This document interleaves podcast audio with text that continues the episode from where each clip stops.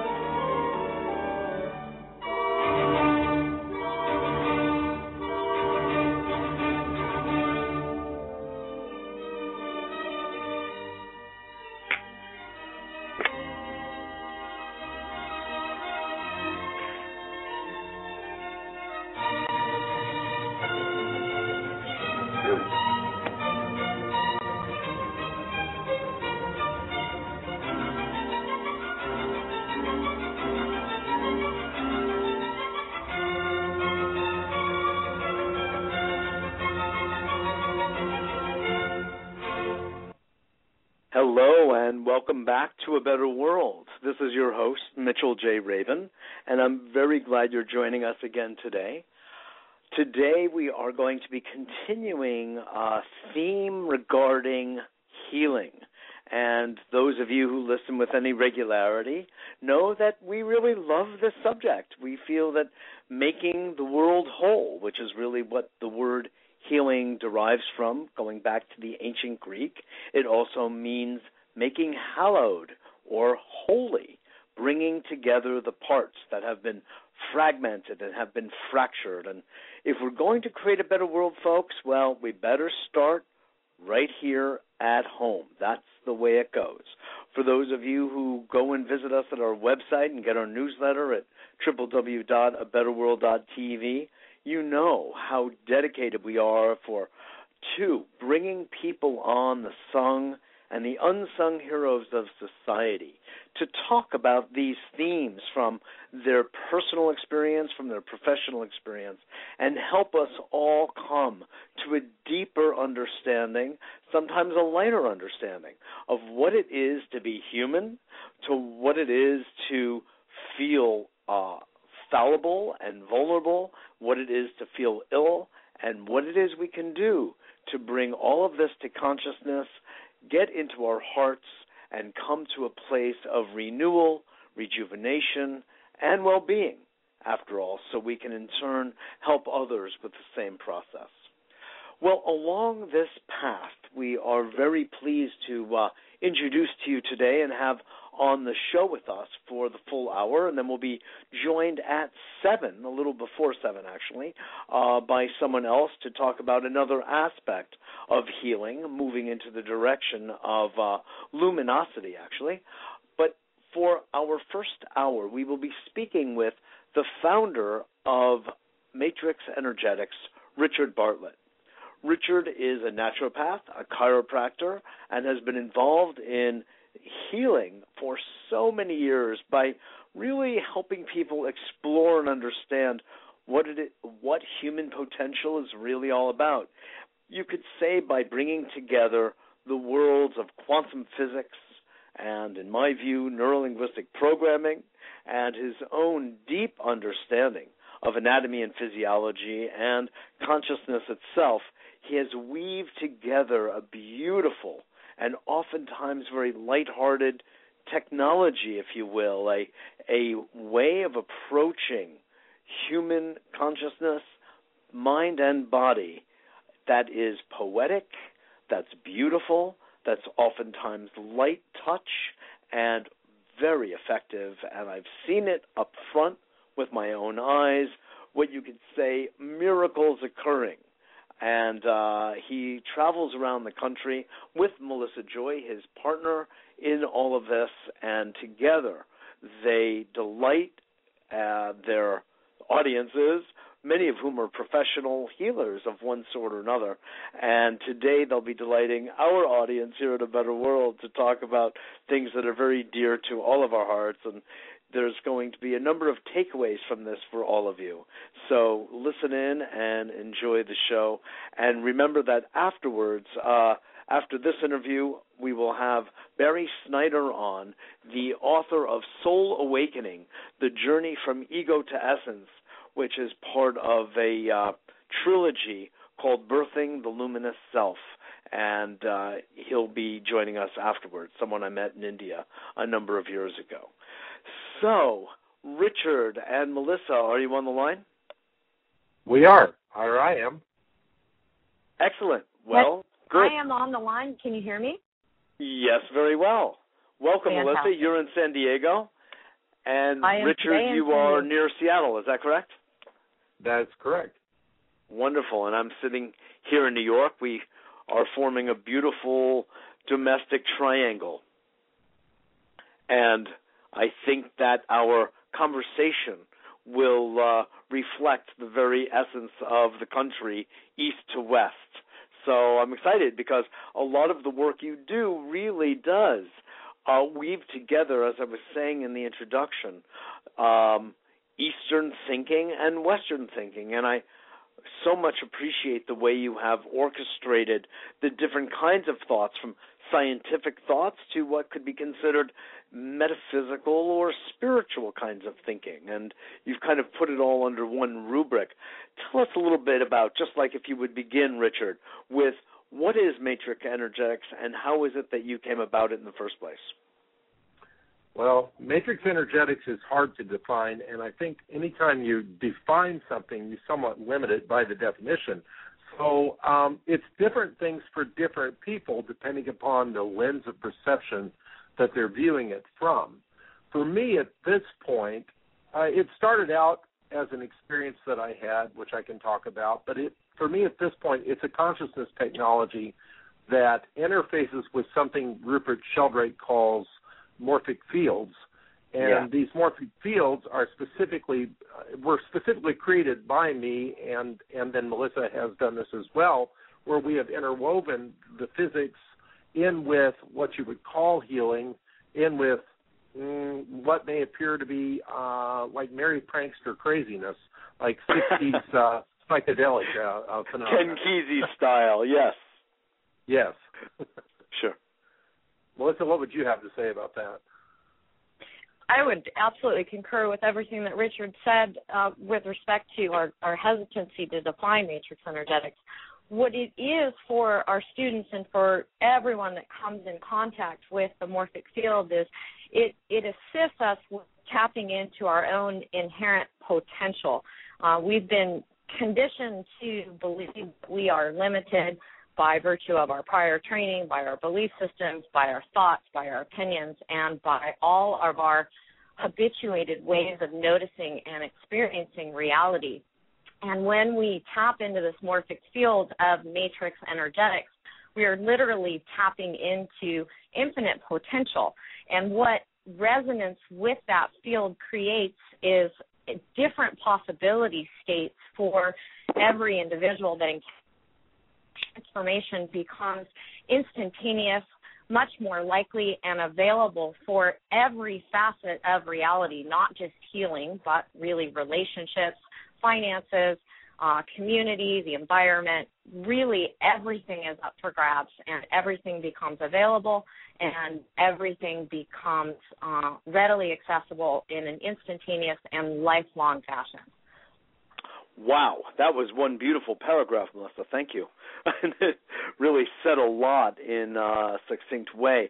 You know, and when you say that you are hesitant to define it because any definition implies a loss, so to speak, it implies a um, a limitation. You know, uh, you're in good company because the ancient Chinese sage Lao Tzu said something like the same thing about the Tao.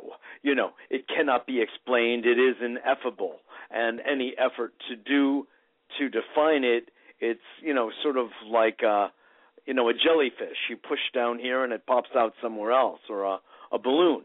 So I appreciate that. On the other hand, uh, for someone who is just listening uh, to you both for the first time and kind of wants to grapple a little bit and get their arms around this phenomenon you refer to as matrix energetics as well you've laid it out to some extent here that it is uh, assisting people facilitating touching into human potential. Now that's a very huge domain and i would just like to say melissa that uh, you say just healing, but healing happens on all levels, as you we all know here.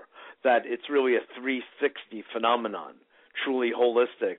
That if someone is healing some aspect of a love relationship, for instance, that somehow or another, because of the systemic or morphic nature of reality, it's going to be affecting somehow the way they deal with all other things. You know, the fractal the fractal nature of reality. Could you comment on that? Well, that's what's fascinating about it because that's one of the reasons we don't call it um, healing because people are so used to taking a definition and then taking their limitations around that definition and their expectations and their programmed expectations into that. And so instead of having a huge set of possibilities, they now have reduced that to a limited set of possibilities that fit their previous models. Yeah. What matrix energetics is really great at is busting the bubble or busting the model in a way that is unconscious, unbelievable, super powerful, and and fun. It's like coyote shamanism. Uh, you know, it's it's it's it's the trickster in uh, in the field. Um, yes. I would say that it's a very impersonal personality, as it were, that has a, a definite sense of humor and also a, a sense of, of, of the absurd.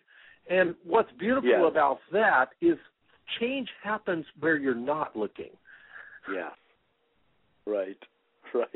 Exactly. No, it's like sneaks up on you, taps you on the shoulder, and then runs. You know, that's how I. Or, or, when I was you in run. your seminar, and I met you both for the first time. uh in New Jersey some time ago. I've got to say, I was so, as I was saying at the beginning of the show, I was so amused and I so enjoyed what I felt were the antics of one sort or another. But they were all designed, I felt, to catch people off guard and to expect the unexpected and to open up the field so wide that people began to have the feeling and to emanate the feeling that anything was possible and anything could happen at any time. That's Would you say that that was part of what you were seeking to shape? Actually, the What field I- shapes us, and we just seek to show up and hold on for dear life. Well, but with Okay. respect to with respect to what you shared, the, the whole idea about coming to expect the unexpected is precisely what matrix energetics is all about. In Ah. that we are seeking to get people and ourselves included to let go of our expectations because Yeah. whenever you have a specific expectation uh, it's very much like a belief or an opinion or a thought. You're you're limited by the very parameters that have been set in place by virtue of that expectation. When you let go of an expectation and you come to expect the unexpected, you are opening up to all of the other possibility states that fall outside of that with which you thought you expected based on your limited premises that were in place before you got there and you don't even need to understand any of that. The beauty of matrix energetics is that it's extremely playful. So most of the transformations that take place throughout the seminar experiences is based on accessing a state of play where you don't really have a plan, you don't have an agenda, you're not trying to fix something or heal anyone. You are just playing with patterns of information. And we recognize that the universe itself is holographic, and within that holograph, there are various fields of information. And in matrix energetics, we are tapping into the resonance with those fields of information, and we are playing with them in such a way that transformation becomes the norm and becomes the new expectation. Wow. Beautifully this sounds absolutely preposterous. I'm sorry, my friends. Just preposterous. Um, let me. Uh, no, it's great. It's just great. That you know, people don't understand. You know, I'm going to use the word healing because that's you know just uh, I see it in the larger perspective, and I very much appreciate the point that you made, Richard, about uh, people bring they import their own brand of healing, sort of like, you know, you have a cut, you put a band-aid on it, or your back is out, so you go to a chiropractor and you get it put back in place, or something, you know, rather mechanical and linear like that, which by the way has its place as a subset in the whole picture as well. So it's all good. It's all good. But what I found the two of you doing is you're working how do you say holographically, Melissa? You are working uh, spherically, non-linearly, angularly. You know, you're coming in from that unexpected window in the sky and giving voice to something that you, you know, you don't even know where it came from. It's like deeply instinctive. Maybe the best way to help convey the work that you two are doing and the matrix energetics practitioners by the way you have a like a certificate program correct and you train people in doing this all over say a little about that if you would Oh, it's sort of untraining them in not doing because um, oh, we have great. a thing from Lao Tzu that I really, we have a thing from Lao Tzu that I really like. Um, that it, to to do nothing and to leave nothing undone, and that pretty much covers it.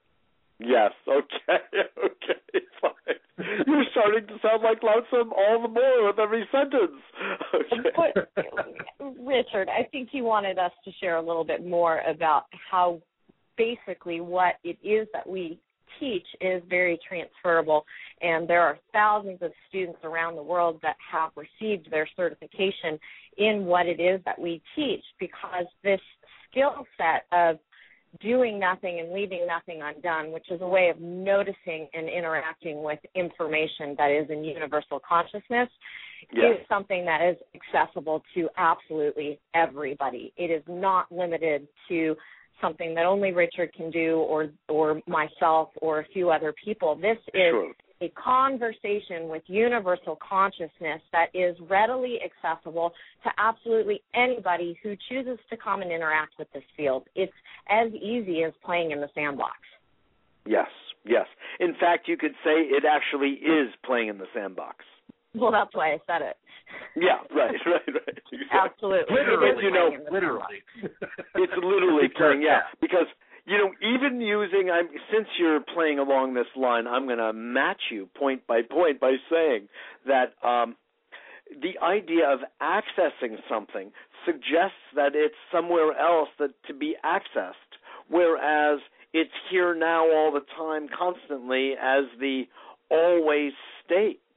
So it's just a question of you almost could say remembering that or tuning into what is already and utilizing it for, let's say, a certain outcome. Would you say that? Do you entertain such things as intentions, or is that is that too rigidified? Well, intention is a great thing, but my guides uh, call them the voices in my head or around my head, um, which I call them friends because they've saved my life physically a number of times uh, over the years. But Oh, uh, we what have they to hear that. Yeah. is define intention as in the tenth of the one. And for me, that sums it up because it's a state Oh. of grace that you enter into. And when you enter Oh. into the chalice of that experience, you then Yeah. have available uh, the grace that shows up as a field of information that then can be uh, it can be merged with, it can be modified, it can be it can be codified, and it can be directed. yeah, yeah, yeah, yeah. That is beautifully put. That is beautifully put. Uh, I am just enjoying having you two on and engaging in this conversation because it's um, it's got such depth and um, and scale. Because uh, in a sense, there's nothing it cannot touch and relate to, and that is exactly what I experienced when I met you and I sat in and watched how the uh, the class unfolded. Richard, would you lay out what it is that brought you to this in particular? Because I know you had a couple of uh, very powerful, life-threatening experiences, and uh, maybe we can move from that into some real-life examples of first you, and then some of your uh, clients and students who have also had some awesome, miraculous, we could call them, experiences uh, through this approach, this consciousness technology. What is it that well, happened what to what you? brought me to this was disco Yeah. in the Catholic Church. Uh, I was an altar boy, and now I'm just an altered boy. But Um, seriously, when I, those two things are what did it. Because and that's Okay. a bizarre answer, but it's a true answer. Oh no, it's a good answer. Yes. I think so. McKenna Yeah. would appreciate it. Yes. so what happened is um the new math came in uh when I was in fifth grade and um I was in a parochial school, you know, the nuns were the teachers and no I'm one knew how to teach you. the new math. Yeah. Mhm. No one knew how to teach the new math. So finally the buck stopped with the principal and she couldn't teach it any better. But um because I couldn't get the math because it changed over from math I understood to math I didn't understand, and I think a lot of people have this. I couldn't do the math, so therefore I wasn't very good at algebra. Uh, I failed geometry, couldn't get to trigonometry or calculus, so I couldn't go to physics, so I couldn't become a medical doctor. Well, the reason I even thought about becoming a doctor is because I was a bass player, and I was. Uh, oh, that's logical. Yes. Yeah, no, I was making a decent living as a bass player, and then when Yeah. disco came in, they didn't want to pay bands anymore. They didn't want to pay the live Oh. bands anymore, so I had Yeah. to get a different job, and so I decided to be a doctor. But then I couldn't be a medical doctor because I couldn't do the physics, so chiropractic school actually took me without the without the math and physics back then, and that's how I that's how I got here. My God. But somehow you still became a chiropractor, and you need physics for that, don't you? no, I didn't at the time. That's the thing. Oh, my. I did not have to have the physics back then. They only required um, 60 hours of college, which I did at a junior college uh, or a, a community college while I worked at nights in a hospital. The reason I actually became a doctor ultimately is because I was working in the hospital uh, as a janitor, and I had a blue smock on, a blue smock, a light blue smock, and I had a big buffing machine. You know, I was buffing the floor, and people kept up coming up to me and asking, uh, "Doctor, excuse me, could you help me with this?" And I looked down at my blue smock and no stethoscope and a bu- and a floor buffer, and I thought, "They see a doctor. Maybe I should be seeing a doctor. Maybe I should be a doctor." See? oh, I understand the career path. Yes. That's exactly how it That's a direct, a direct route. yeah. Well, that's about as direct as oh, almost oh, that anybody is so. They funny. just- Right. They rationalize been- it later, but you know that's the way things happen. Oh, of course, and you've been polishing people ever since. Pretty much. wow, Melissa, Melissa Joy. I mean, you just sound joyous by definition. I hope you don't consider that a limitation. No, I don't care. Okay, I, I'm sure good. we we choose our name before we come into being anyway, so I probably set it up that way. You and then set up did. a, a series of struggles along the course of my lifetime so that I could learn through contrast and learn what joy wasn't Yeah. so then I would know precisely what it was. Indeed, um, indeed. How did you come to Matrix Energetics? Uh, the short answer is uh, a double decker red bus in London. Uh, Okay. Basically, I I was uh, at the World Congress of Neurology presenting the uh, results for a new multiple sclerosis drug treatment. I was in the pharmaceutical industry for Oh, about yeah. 13 years, and uh, yeah. went outside to uh to grab some water and got hit by a double decker red bus and uh was propelled about 40 feet in the air and um I had places to go. I was late for a meeting, so I kind of got up and dusted off my bloody knees and went back in and uh proceeded to present the results. But Oh uh my prior to- God, you got and hit then like the, then I went to the emergency room.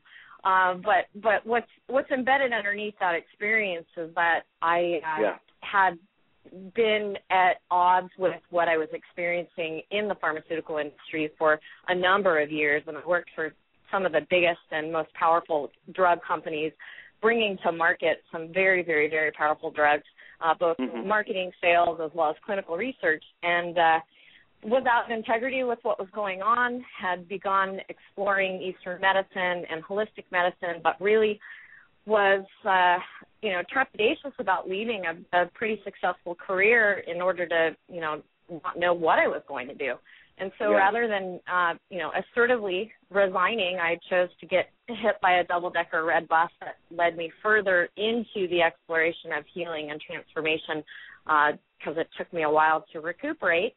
And along yeah. that path, uh, about two years later, I was still suffering from some of the residuals from the accident, and I also had come down with a, a disease at the time that was not yet recognized and certainly wasn't treatable, and I could not get healed from this condition, no matter how many drugs I took and how many experts I saw.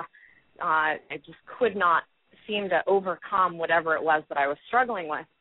Yeah. And uh, I went to hear this crazy chiropractor. That's how he was referred to to at the time. Uh, hear this crazy chiropractor. You mean the guy that was speak at a- doing the buffing the buffing machine with the the blue smock?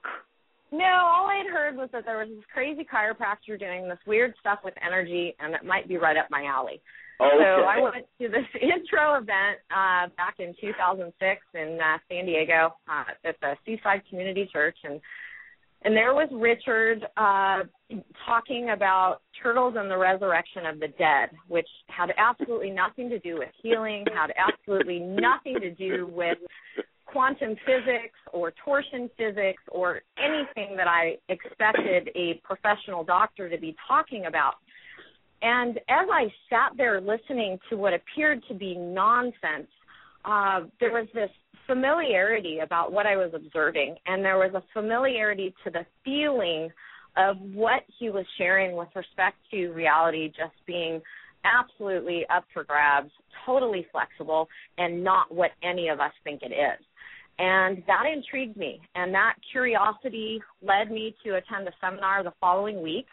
And um, during the seminar, I sat in the back row because I just thought this stuff was so weird, and I really didn't want to interact. you didn't want to get anyone. infected. You didn't want to get right, infected. exactly, because you know I was normal, right? And so I'm sitting in the back row, and there was this part of me that wanted to raise my hand to volunteer to go up on stage to have an interaction because we interact and play with students throughout the entire weekend. The whole Yeah. weekend is about playing. Yeah. And there was this little voice inside my head that was like, "Don't raise your hand." And I'm like, "What?" Well, but I want to go up there. I need to be healed. You know, that's why I spent all this money to come to this seminar. Yeah. And and that voice got louder as the seminar progressed, and and then it started speaking very clearly. There is nothing to heal. There is nothing to cure. Stop fighting. Stop resisting. Let go. Trust and allow. And at that time, it just sounded like a bunch of gibberish and code, but it was very clear what I needed to do. So I Mm. just dropped into that. And what I noticed throughout the remainder of the seminar, number one, my symptoms weren't bothering me nearly as much. Um, I freed myself up to opening up to what was possibly available for me there beyond my uh, limited agenda, which was to get healed. And I noticed that I started having a tremendous amount of fun, and suddenly the idea of you know this being weird just became a way of interacting with information or consciousness potential. Then over mm-hmm. the next couple of weeks, all of my symptoms completely went away. And that was it for me. You know, that was my own personal healing. There was no interaction with Richard. There was nothing to do. And what I noticed was that when I let go of my attachments to how I thought healing should show up, to my attachment to whether I would have this condition for the rest of my life or not, and I got into that state of neutrality, which we refer to in Matrix Energetics as being new to your reality, where it didn't matter whether it was there or it wasn't there. That's where the wiggle room was for my condition to change, and that was what I stepped into that allowed for that pattern to show up differently for me. And my symptoms never came back, except for as a means of calibrating when I was out of integrity with a particular situation. I would my symptoms would flare up. And that taught me something very pivotal that we teach in Matrix Energetics, which is that all of our patterns and our conditions and our diseases are placeholders or cues for awareness to get our attention so that we can step into more of our own authenticity, our own integrity, and our own true self, which is not the self that we think it is. It's not the self that we present to society, but it is a, a self of selflessness that has undifferentiated boundaries and that is really consciousness potential seeking to experience itself. And I've Mm. been to every seminar ever since and uh, started Mm. teaching uh, with Richard in 2008. gosh. So that's what my story. Story. What a story. Thank you. Thank you for sharing that. What she didn't Well, mention is when what, what she didn't mention is when I interacted with her. I interacted with her fiance at the time at first, and he was um both a physical therapist and a surfer, and I I perceived that he was more comfortable on water than land. So I said, we've got to put you on a, on on water, and so I, I held my hand out and accessed the field of that state. I don't know how to explain it otherwise. It's like looking at Yeah. a painting and then moving into the painting. So Mhm. I did that, and then I looked at her, and there was only about 27 people in, in this little audience. And I looked at her and. I said, I've got to interact with you because if I don't do that, then you're not going to match up with him anymore. And so then, well, little did I know what a bomb that would be. I, I she came up there, I raised my hand, and she went into an amazing yoga-looking back bend with her head between her legs instantly. And uh, that wasn't anything I did. That's how the field interacts with people sometimes Yeah. anymore, and it's so hard to understand, and I still don't understand it, but I understand it's real. It's we've seen it tens of thousands of times at this point. I can sit on the stage, Melissa can as well, and people will be having these incredible experiences and interactions with the field, and their bodies will be going into torsion, and they'll look like it'll look like yoga or qigong or God knows what else.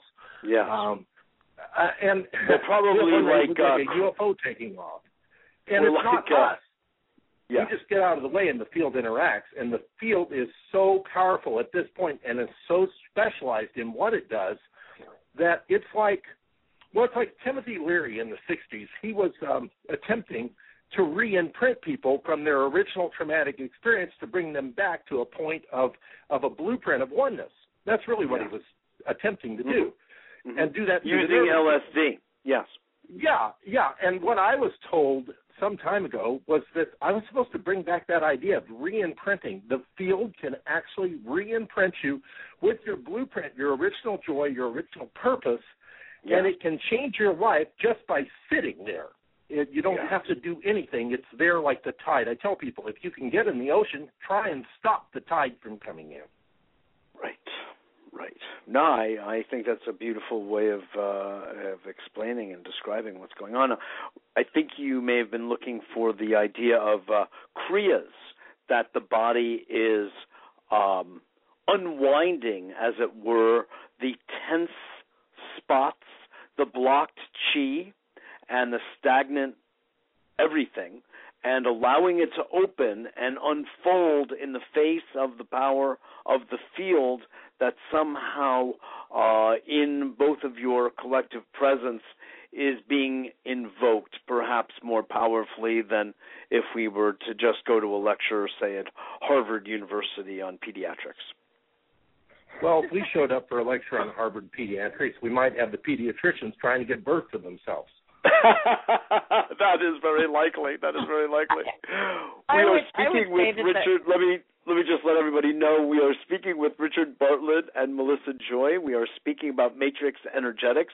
We're talking about birth. This is something that Richard Bartlett gave birth to some years back. He was telling us the original story of where he was uh, mistaken for a doctor when he was actually a janitor at a hospital and decided to take it seriously and pursued science and medicine ever since and is uh, continuing to work with people. This is Mitchell J. Rabin for a Better World, and you can become part of our community and our newsletter at www.abetterworld.tv.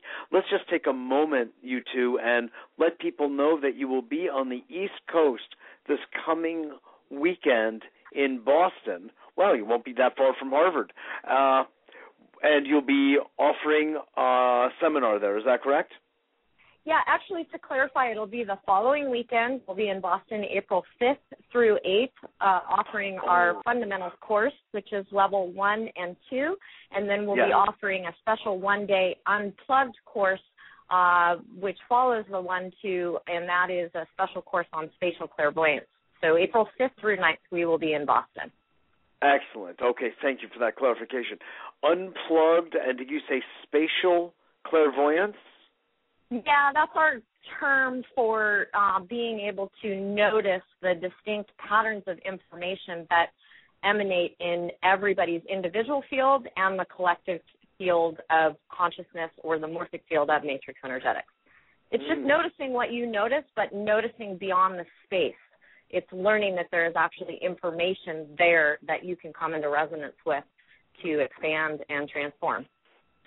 You know, It's really easy. say- It sounds It's really complicated, easy. but it's really easy. It's super easy. You know, it, we've got exactly. We've got language that might seem very sophisticated on one hand, and it is, and um, it's essentially a form of epistemology. How do we know what we know, and how do we deconstruct it in a way that we can really make it uh, palatable and useful? And on the other hand, we're you are both this is what I hear and please correct me if it doesn't align with your understanding that when somebody is in a state of whatever state that may be and they may be uh complaining of certain symptoms in a way that a doctor might say you're sick, you're ill and you have this disease what I hear you both suggesting is that is another state of consciousness like anything else, which is essentially an aggregation, a particular configuration of information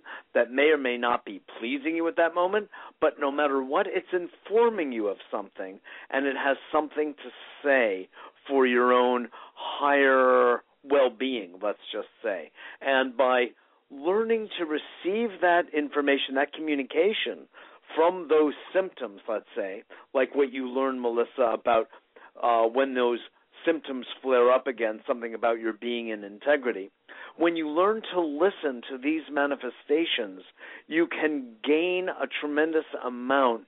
And if you're free enough to just say, This is part of my experience at the moment, let it be that all things will shift in a way that will allow for, uh, let me say, health and well being. Does that make sense? It's kind of like putting the trash out on the on the on the street, you know, in your big receptacle there, and then watching the trash for 24 hours uh, a day, you know, seven days a week until someone comes and takes it away. Um, if you just trust that the trash is going to get taken away if you put it out there, then you can let go of that whole thing, and letting go of the dependence upon the pattern allows the pattern to change in spite of you, not because of you. Mm, The say, other- say that piece again, other- would you, about not depending on the pattern, did you say? Yeah, you're depending upon the pattern to change. You think something has to happen, something has to happen to you, or you have Mhm. to change, or you have to breathe differently, or you have to eat differently, or you have to be a good little boy and girl, and you have to have your sins forgiven, and and you have to go to communion, and uh, and then when you die, you hope Jesus takes you where you're supposed to go, not where you don't want to go. All Right. that stuff. it's I all the it. garbage that you can put out on the on the street corner, and you you can let go of it and and the parts that are supposed to not be in the garbage will come back to you. The parts that are garbage or are garbage in your experience at the moment, where where you've gone through a certain journey of consciousness and you've let go of some things, those things are connected together. They're like stuck together and you don't even know it. So it's like trying to consciously tease that apart is impossible. But if you trust in the grace and the power of possibility, that if you were just to let go, it's what Jesus said. Uh, what loving father is going to hand you uh, a, fi- a, a snake if you ask for a fish, or or a stone if you ask for bread? And that to me is a is a physics equation. It's a physics Yeah. equation of grace. And Yeah. if you Now, realize other- that and accept it, it's in spite of you, not because of you. Yes, yes, yes. Melissa, you were saying. The well, the other part of that physics equation, if we're just going to talk about taking out the trash and and paying attention to our garbage, uh, you know, you, we can trust and let go that the garbage is going to be picked up. But if we are continually focusing on that garbage, then that's all we're going to notice. And a Yeah, basic exactly. premise in matrix energetics is learning how to notice what is different, not what is the same. So we teach our Mhm. students how to notice what they notice without judgment, without limitation, without expectation, and then how to notice what is different.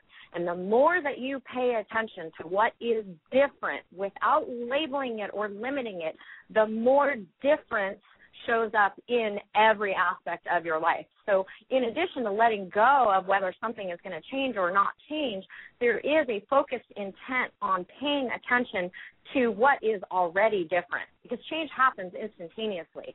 It also occurs over time. We call that process. But the Mhm. more you can condition yourself not to pay attention to your conditions, but to pay attention to what is already changing because change is a natural state for us when we are in flow and we allow that to continue to unfold by virtue of our attention, then then everything shows up differently. And the garbage is gone primarily because you stopped giving it so much focus. Exactly. Indeed. So there's an underlying principle here, of course, which is that where we place our attention, that thing grows, it expands. And that's, I think, a very key point because so many people are focusing on what they don't want. And because we know that the subconscious doesn't really process knots, um, but creates knots, if you will, uh, you know, we're not, we live in the affirmative world, not what's not there, but what actually is there, visible, of course, or invisible. That's another story. But we live, so if we want something, we affirm what it is in the positive. We want something to grow. We put attention to something that's different, that's distinct. And before you know it, that becomes sort of an anchor in distinction. And that, what I hear, keeps gaining a momentum, if you will, and almost well, propels kind of somebody into another that, level. What? I would kind of disagree with that because again, the problem with duality is is exactly what you said.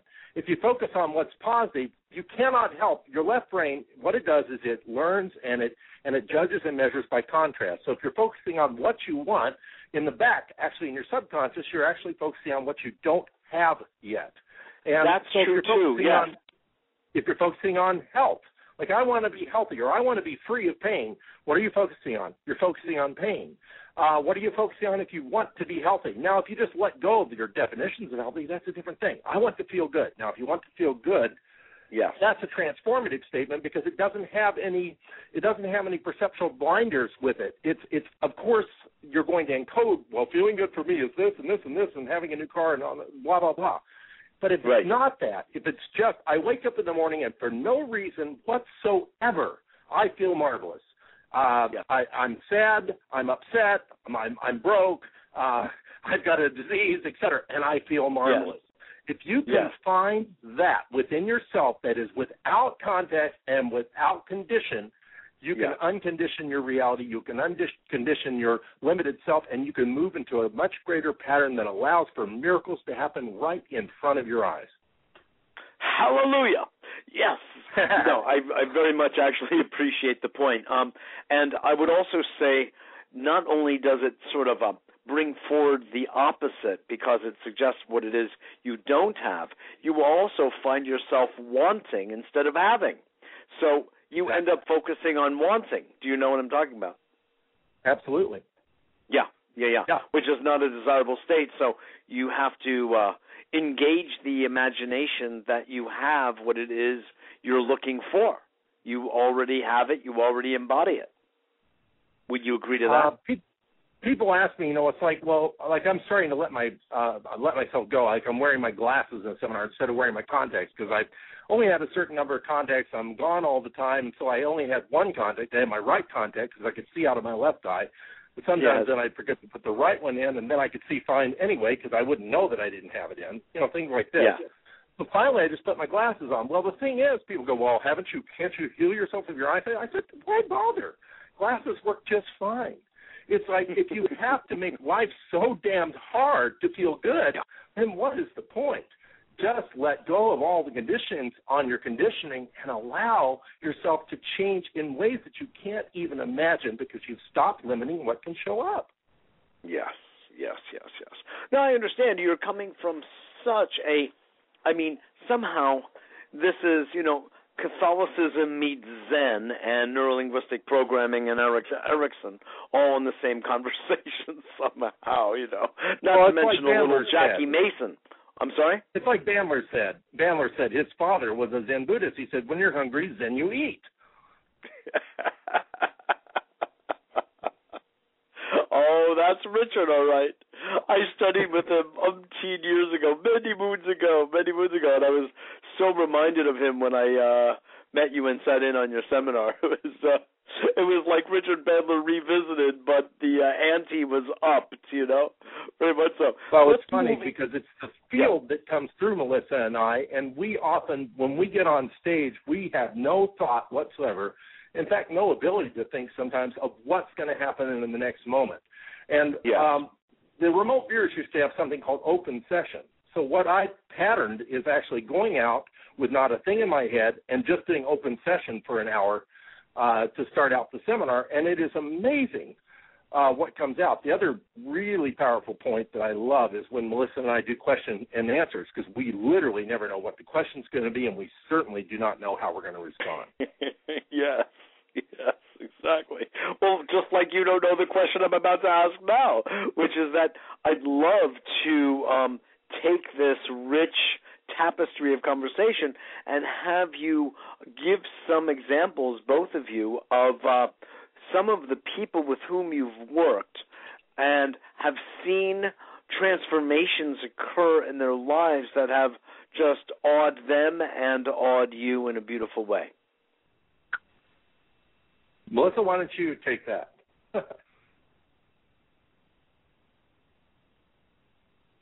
Is she there? I have a feeling that might happen in every single seminar that you teach, and you probably get a number of uh, calls throughout the week of people who are applying the principles of matrix energetics and seeing things show up in their lives that they never ever expected. Melissa, do you have any thought? Does a particular um, story come in, come to mind? We might have Melissa, lost did we did we lose Melissa? Did we lose Melissa? Oh my. Okay, wait a minute. Here she. That will never do. Hello, Melissa. I can hear you, but you can't hear me. Oh, now, oh, we, now can. we can actually. I don't know what happened, but you are back. So oh, you, you did hear, hear us, right? That's yeah. yeah, I got kicked off a few times back, and uh, so here I am now. Okay, good, good, good. That wasn't deliberate, so we're glad to have you back. Could oh, it's fine. Just... Everything everything that shows up just becomes part of the process. So exactly, exactly. it's now time for storytelling. So, um, no, really, actually, I would love for our audience to hear a couple of uh, examples of some of the folks that you two have worked with. Then they've worked with themselves and um, seen some Absolutely. really interesting changes. It's funny, Richard and I always laugh because there's thousands and thousands of stories that you know our students share with us or that we've experienced directly and then when we're in the moment sure. of the flow we just can never think of anything so yeah. um, one thing that i do want to add though with respect to what we were sharing a moment ago about you know moving beyond the i want or or i don't have or moving beyond duality yeah. is that there's actually a physics built into the morphic field of matrix energetics that allows for us to move beyond the polarities of duality.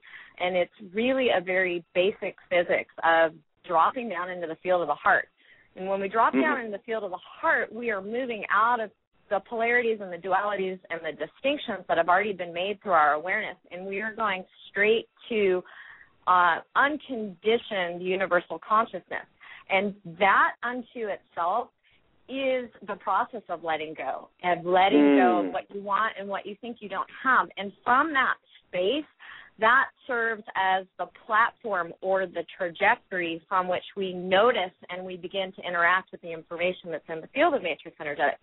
So everything that we do, we do from the field of the heart. And when we are there, cancers go away people's bank accounts change. Their relationship with their dead mother suddenly is healed. I mean, literally everything is up for grabs because there is no longer a resonance with a particular configuration of consciousness that is holding a pattern in place.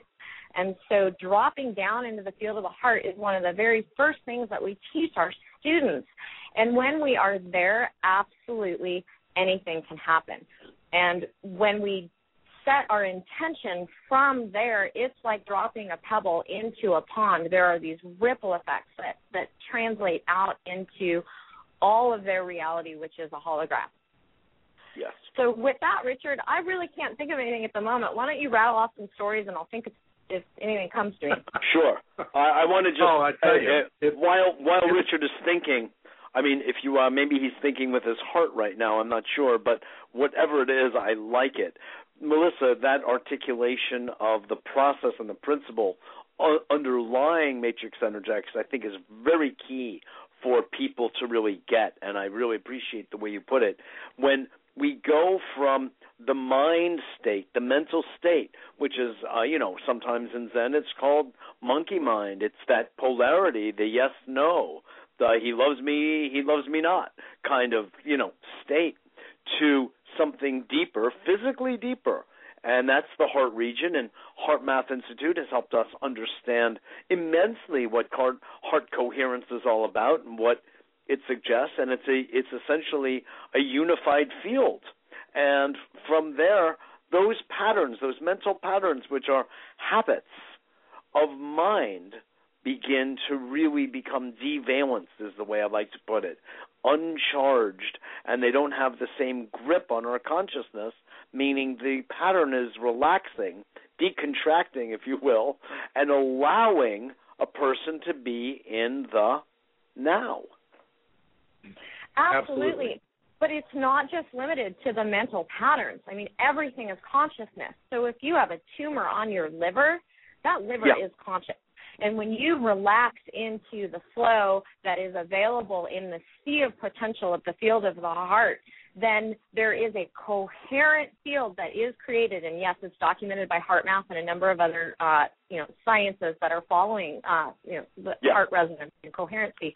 That coherent field connected to the morphic field of matrix energetics or the unified field uh, basically allows for any pattern to uncollapse and to recollapse into a different configuration. Indeed, indeed. No, I'm, I'm, we're, I am one with that.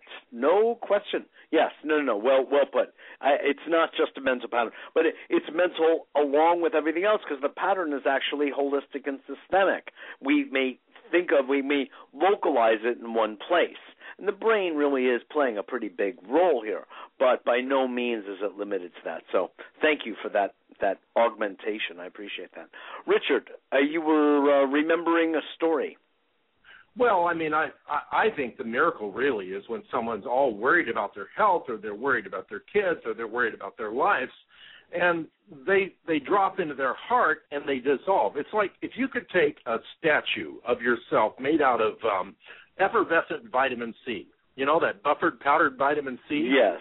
And yes. you take that statue and you drop it into the bathtub, and then watch yourself dissolve, and then you realize that that dissolving self is is not you, but yet it is a it is a potential aspect of you that you have identified with, and when you can dissolve that sense of self into that that sea of fun, which is really what it is, um, you can drop into the heart, and it's like it's a singularity. It's like a wormhole. It it accesses a different universe of possibilities, and it's instantaneous, and it goes beyond even what HeartMath is talking about. It goes into what the Russians call torsion field physics, and the, and and basically what I'm starting to realize, uh, matrix energetics cannot be explained by quantum physics, and uh, thankfully we have our friend uh, scientist Claude Swanson, who is one of the proponents of teaching about torsion field physics in the West.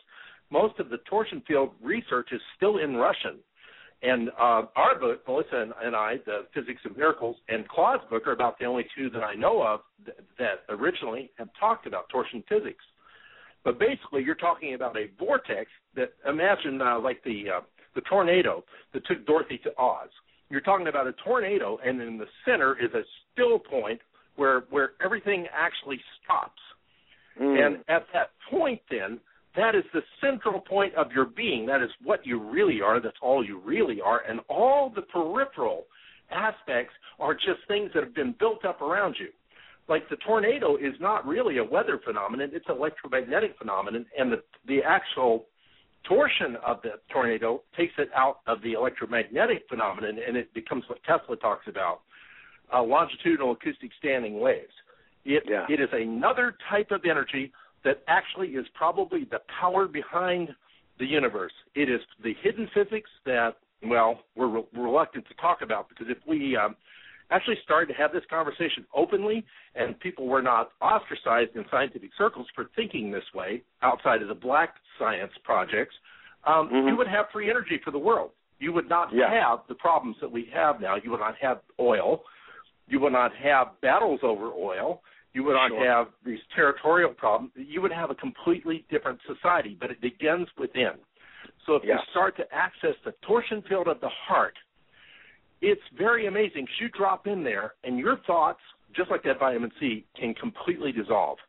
Where Yeah. you don't have a single thought in your head. And in fact, I really think the brain is overrated greatly. I think it is a very inefficient form of um, Uh, of a software or hardware interface for a wetware that is universal and, and immense. And I think the morphic fields are what actually carry the information. And in fact, I think when we go to get the information, we access outside of ourselves. I've seen it over and over again. People cannot have an experience within themselves when they're outside of the ability to have the experience.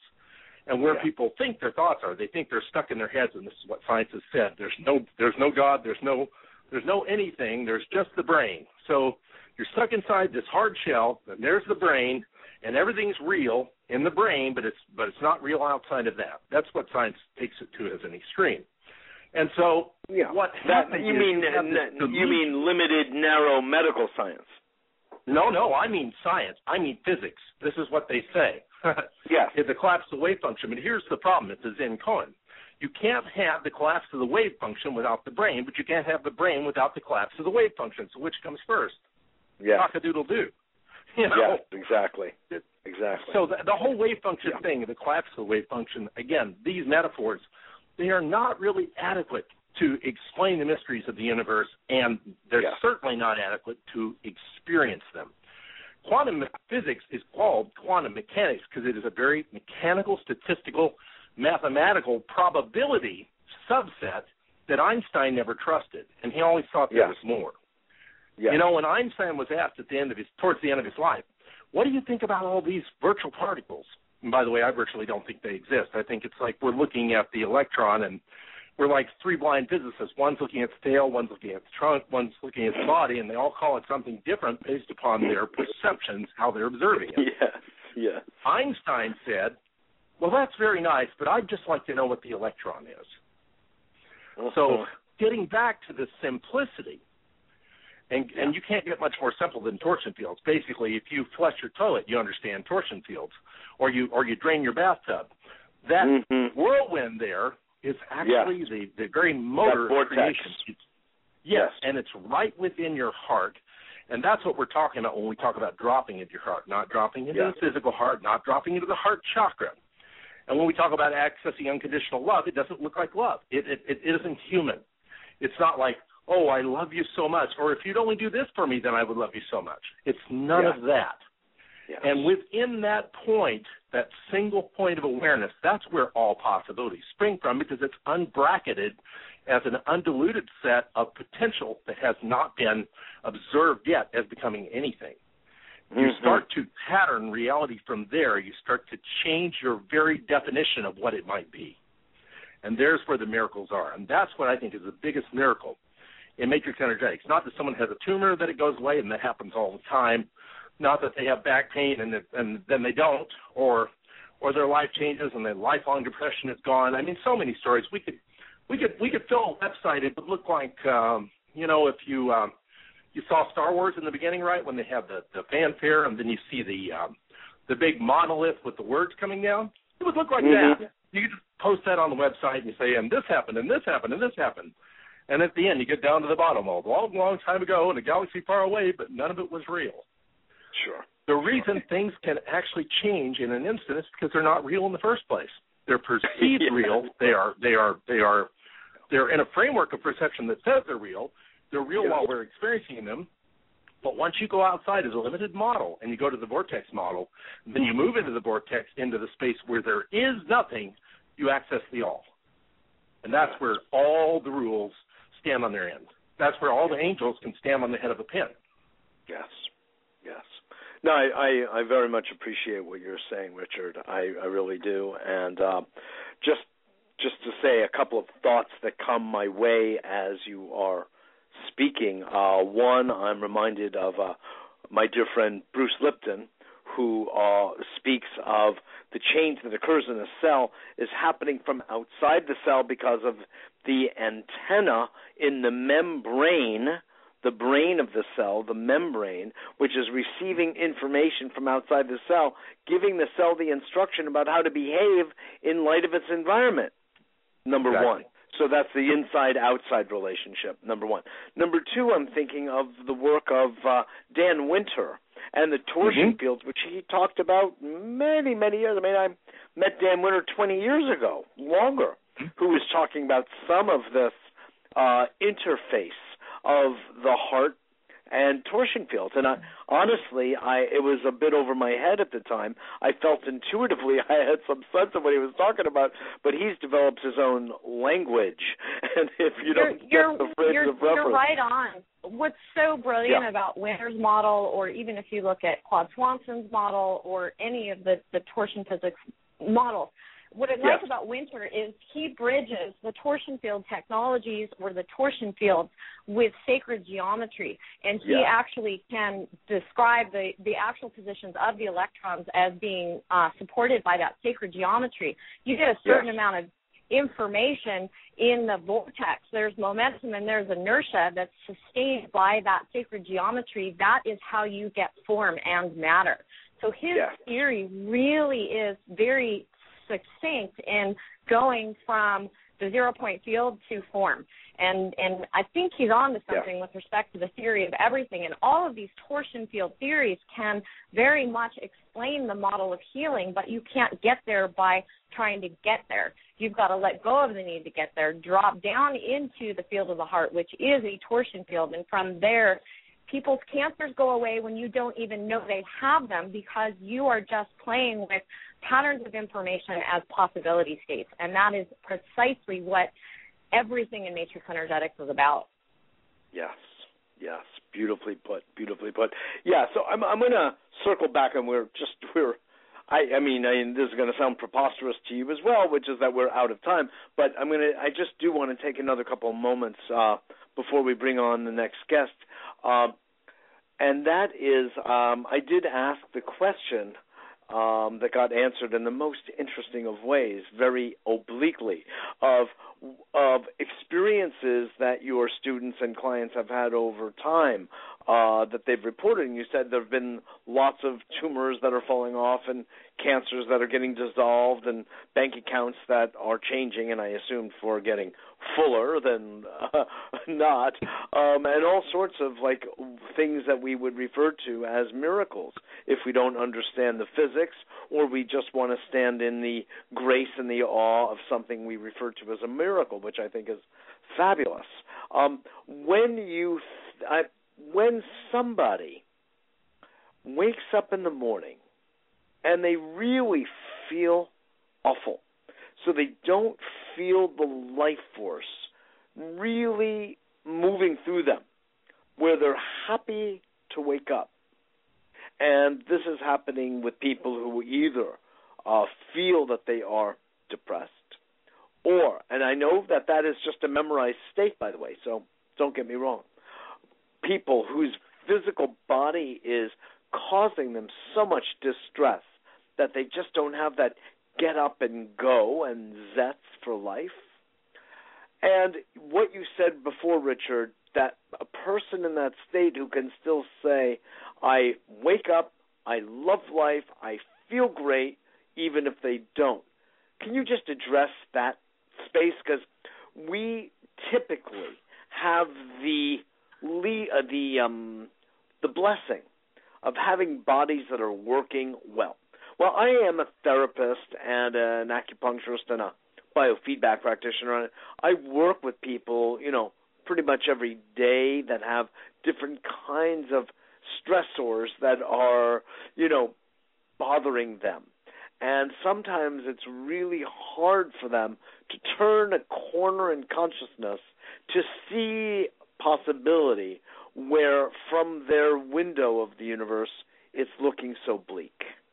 Could you? I agree, and that? it's a terrible thing. It's a terrible yeah. thing to be in that state, and we are we've not. all been there. We are not yeah. mind. We are completely mindful of that, and nothing we say is flippant or or, or would be in in um, uh, in detriment to those states that are very real to people. And yes. part of the whole nature of why we teach things the way we do is because even if we could stand on a street corner and heal, heal cancer with everyone that we touched, we couldn't do it enough. There would never yes. be enough. And so, but if you can learn to access where it all comes from and begin to map that state in your awareness, it can find you. You don't have to go looking for it. This is the beauty ah. of it. See, when it's a field, when it's a field, the field can change you. The field can find you in spite of you if if you just connect it, connect up with it. And you, it's not a matter of having faith or belief. It's a matter of finding within yourself the possibility that even for less than the blink of an eye, that those patterns that you have sustained even your whole life might not be entirely real even though they are very very bothersome in your in your physical reality. If you can find that interval of grace as i like to call it i yes. have seen such amazing miracles happen. But finding it you have to know it's available. You have to at least know and this is why i like the physics particularly the torsion field physics because if you understand that what we're talking about is not weird it is not unusual it is a technology of consciousness that is supported by the highest level of physics that I know of in the planet, yes. and is mm-hmm. absolutely fundamental to the way reality is constructed at its bedrock. And you are reality at its bedrock. You therefore then have the access to the interval of change that literally can happen in the blink of an eye. You know, I'm reminded of a woman who came to a seminar a couple months ago, and uh, she came up on stage and she did not share what it was that she was going through. She just said, "Oh, just play with me. You know, just just notice whatever you notice." And I played with her and and did some of the the facets that we teach in level one, the two point and time travel, and parallel universes and archetypes, and the 21 universal frequencies and templates. And it was just a, a full conglomeration of what the students learn in the fundamental seminar. And she had an experience that looked like going down into the carpet for about 20 minutes. And it's, it's some some refer to it as being unconscious, others refer to it as being super conscious. We just think that as your system is taking an upgrade in the morphic field of matrix energetics, your hard drive has to reboot in order to acclimate to the new operating system.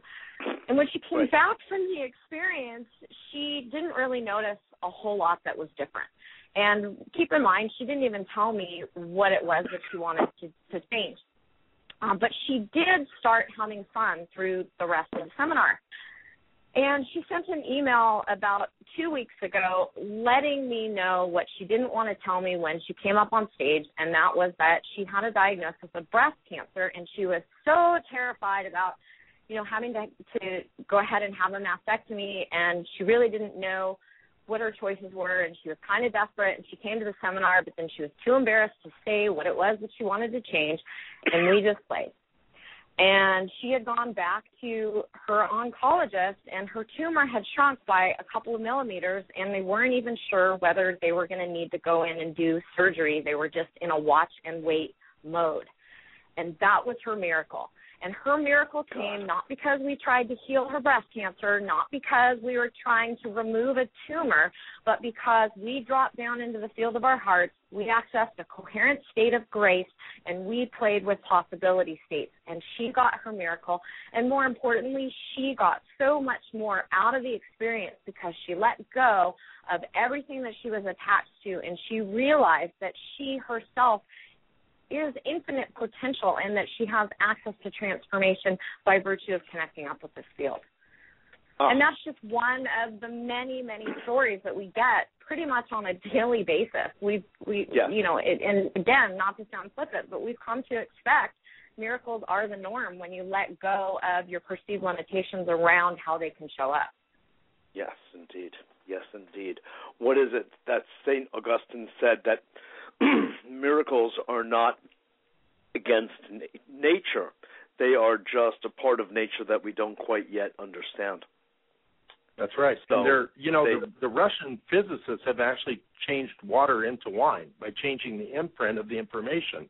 Uh, Peter Gariaev, one of the great uh, physicists over there in Russia, has taken um, taken the embryo of a of a frog and and, and grafted with laser light a, a salamander's tail onto the frog in in in utero uh, in moments. Um, there was a uh, a lady that Gariaev was working with that um, had uh, diabetes, pretty severe diabetes, and um, Gariaev took the information of a healthy pancreas and used laser, and I don't know exactly how he does this, but I can understand how it might be possible, imprinted the healthy information on the lady's pancreas, and she regrew a new pancreas. So I'm thinking the physics is, is, is got a pretty good avenue into grace uh, when you realize that this world, the way we've been taught, is not the building. The building blocks are, are wrong, and, and and the foundations are crooked. If you start Yes. to realize what's underneath and what's possible there, you understand what the mystics have been saying. You contact the heart. That heart is the door. You open the door. You step through, and grace meets you there. Mm. utterly beautiful, utterly beautiful, and I feel that your work, as I know it, is testament to the truth of what you're saying, and it's borne out, interestingly, by physics, by physics, of course, that most people aren't aware of, as you were implying. I Well, even understand quantum what you were. you I'm sorry. Mitchell, even the quantum physics, you can't argue with the idea that if you're made of cells and your cells are made of molecules, your mole- molecules are made of atoms, and atoms only tend to exist when you're looking at them. They actually look like a dust cloud of probability, except for when you're looking at them and expecting them, and you have the classical wave function. And then you go all the way down, the muon, the gluon, the shaman yuan, the Catholic or Jewish guilt particle, all the way to the photon, and that's what you're made, and that's what Guilt the boys and girls are really made of. Photons. The, So, here's the thing. well, wait a minute. You forgot something very important. All of the space in between we refer to as nothing. So you're really just saying, Richard, that we're a whole lot of we're a lot of nothing. That's right. It's like Richard Bandler was on the plane with the guy, and the guy kept looking at his book and saying, "What's in this book?" And he goes, "Oh, nothing." And he goes, "Well, there's a lot of pages in this book." And he goes, "Well, it's a lot of nothing."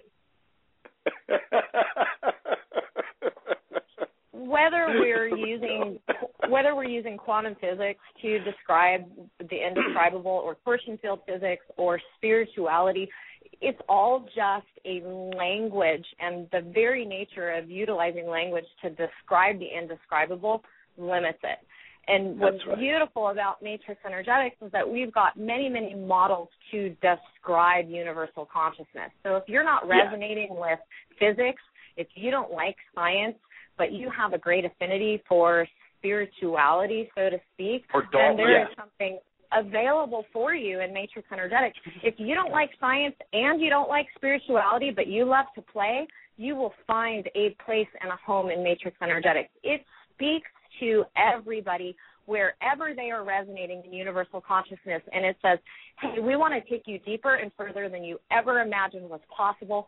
Come and play come and be curious and you will be amazed at what is possible because you are the miracle and you are the magic and the morphic field of matrix energetics is a placeholder to mirror back what is inherently within all of us Yes, yes, that's beautifully put. That's beautifully put. It's very exciting. I believe me, I love uh, the energy field, that morphic field of Rupert Sheldrake's, who's helped us understand the nature of fields. And from my point of view, we don't even exist at all. We're just a kind of a a momentary member of a field, you know, down the block. You know, and we're just We're hanging what out John in the Lennon called marijuana. We're what John Lennon called marijuana. We're a harmless giggle.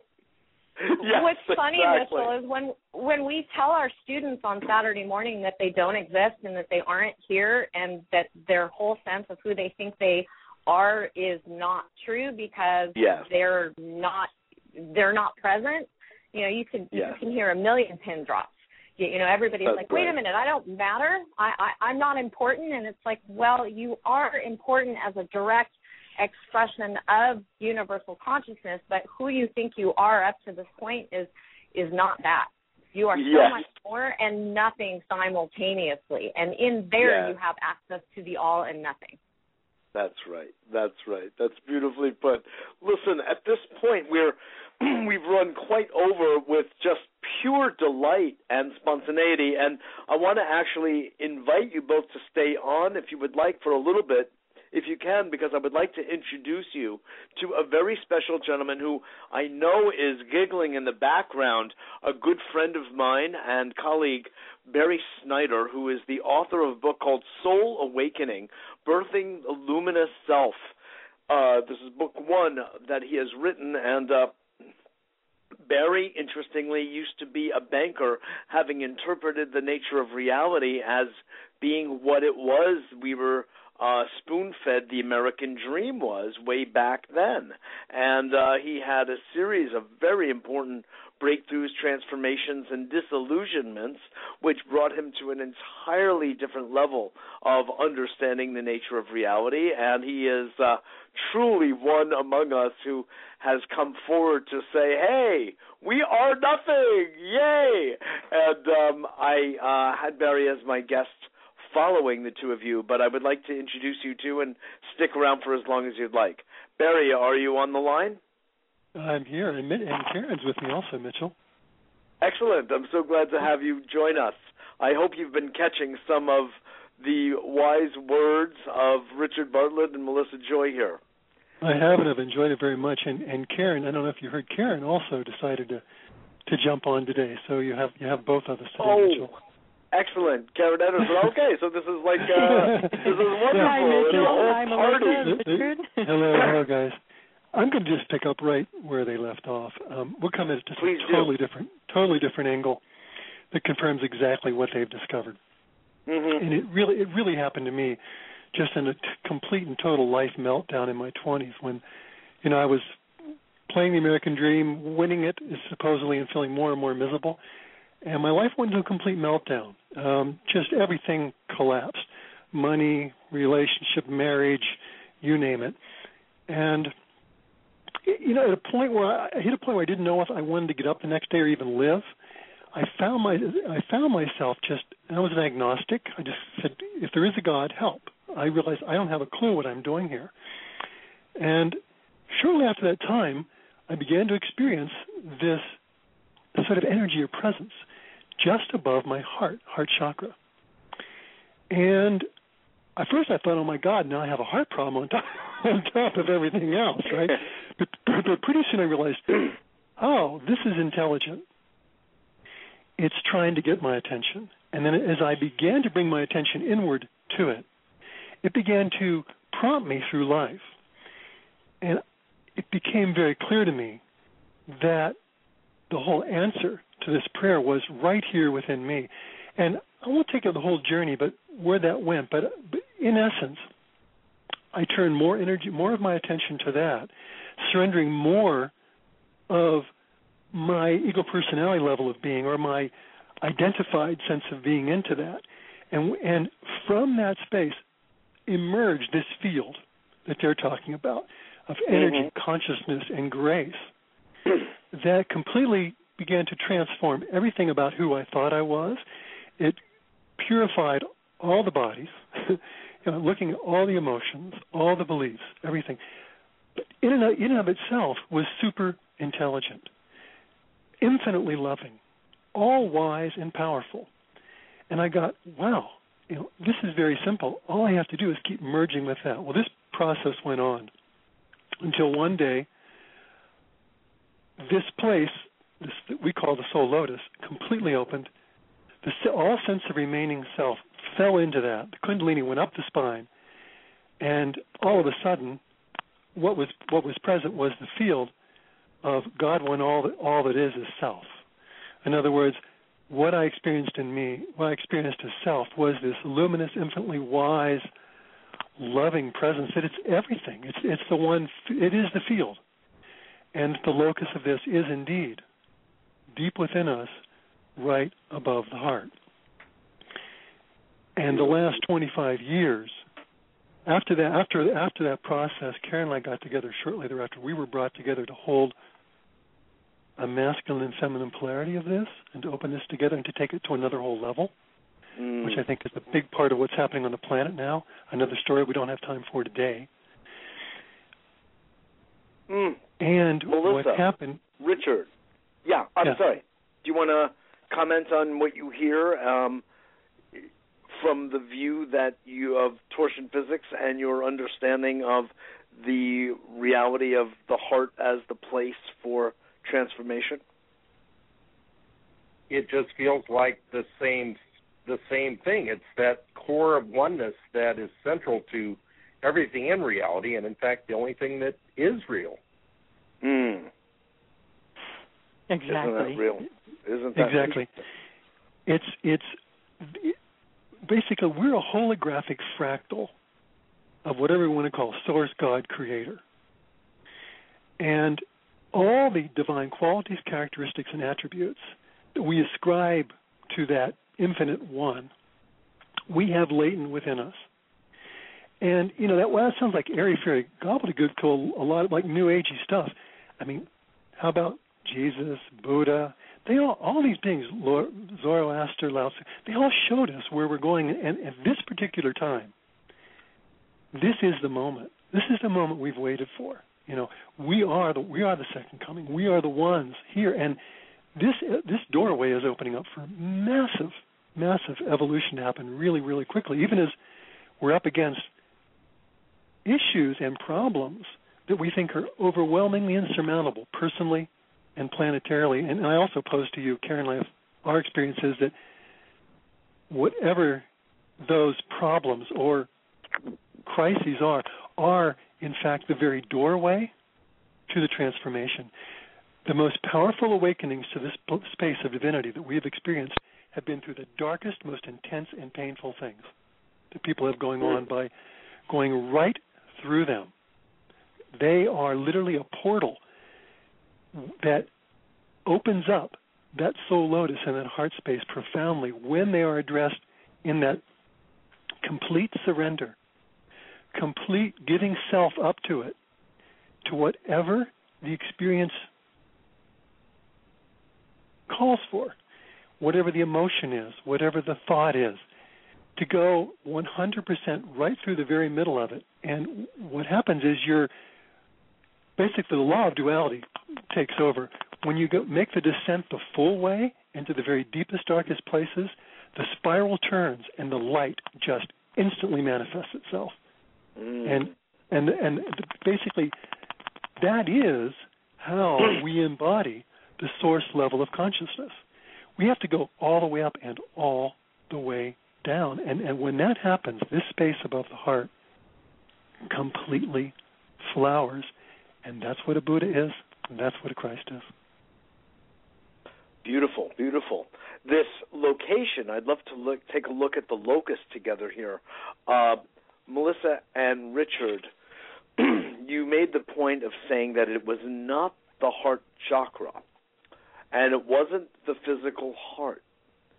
How does what you're saying and what Barry is referring to here, and Karen, his wife, lovely wife, I know them both for some years, uh, are referring to as above the heart?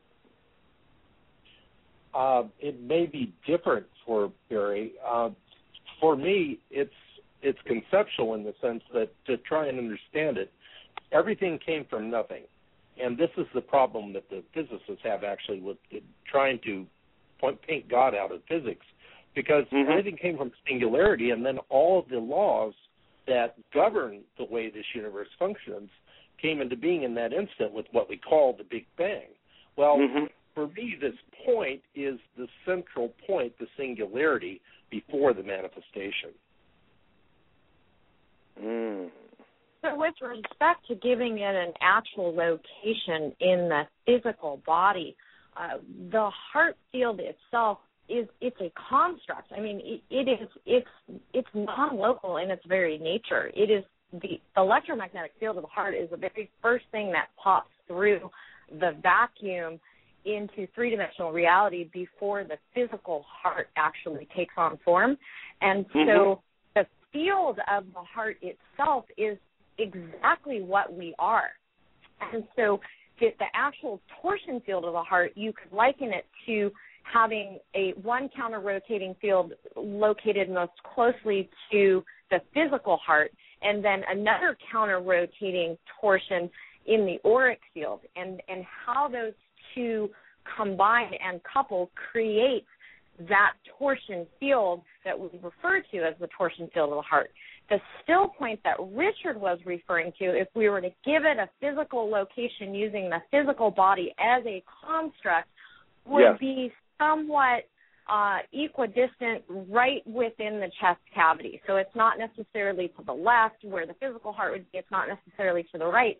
But even that that location, it's an approximation utilizing a construct that says the field of the heart is located somewhere in universal consciousness when in fact the field of the heart is that point where the no thing meets the all and therefore it's not really located anywhere precisely. But it may be sensed in that area that we refer to as that mid chest cavity area. It's a way of noticing it, yes, but I think Richard and I would both share that we can notice the field of the heart in our big toe. When you get oh yes. you recognize that it is it is a, a it is a placeholder for consciousness for establishing or noticing where that still point is yeah i mean we refer to it collectively as being like a uh, inner tube around the chest cavity that's we would describe the heart field as being so if you can experience it in your left or right big toe are you, aren't you really Oh no, only saying, the left toe. Only only the oh, left toe. you see, I knew there was some. Yeah, I knew there was something here. Um, if that is the case, then my sense, and I'd love to hear what you all have to say with this, and I'd like to bring Karen into the conversation too. The point, the still point, is actually inside our attention. Our attention, of course, is our projected sense of our own consciousness. It's both inward and outward simultaneously, depending on how we move it. It's very, very interesting.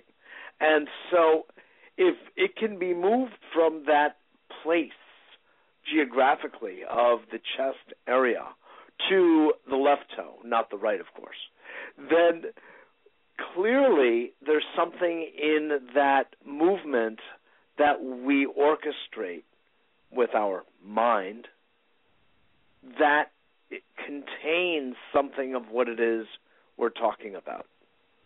What does anyone have to say about that? I'd love to come in on that one, Mitchell. Um, sure, Karen. You know, Welcome to a better so, world. is this a better world or what? Tell me, is this a better world? the Jewish guilt particle, the God particle. Come on, thank you, Richard. You know yes, what? There are come. so many ways that we could language all of this, and all of them are beautiful, and all of them make the world this incredibly abundant and rich place that it is. Um, so I'm just going to share some of the ways that we like to language this whole thing. Um, one of the ways we think about it or we communicate about it to people we work with is that yeah, we're we're probes of our higher selves, we could say, or we're projections of the infinite into the finite. Um, we are representations of the all that is here in the third dimensional world of form as it appears, right? And we know on one yeah. level it's all illusion, and on another level it's all too real, depending yeah. on where we're identified in that moment. But mm-hmm. what what we can say is that there is a level of us, there is an aspect of us, there is the ultimate reality of us that is undying and eternal, and that is absolutely one with the infinite. And getting mm. in touch with that is what Barry and I have spent the last 25 years helping people to do. And what we mm. found, and the clue that was given to us very early on in a really profound session that happened with a woman, was that for most people, the easiest place to get in touch with the undying, eternal, infinite self, or no self, however you want to language it is optional, is in Yeah. that space in the heart of hearts. That Mm. is the space where it reveals itself most easily to people. And it's happened over and over and over again. And it, and it's an amazing thing. I think it's built into our anatomy as human beings. Um, if we bend our arm at the elbow, we find that our hand comes up and it goes right over that space in the upper chest that we call the soul space or the heart of heart.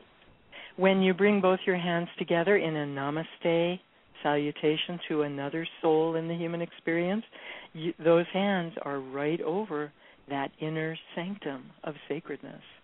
Mm. That's where they go.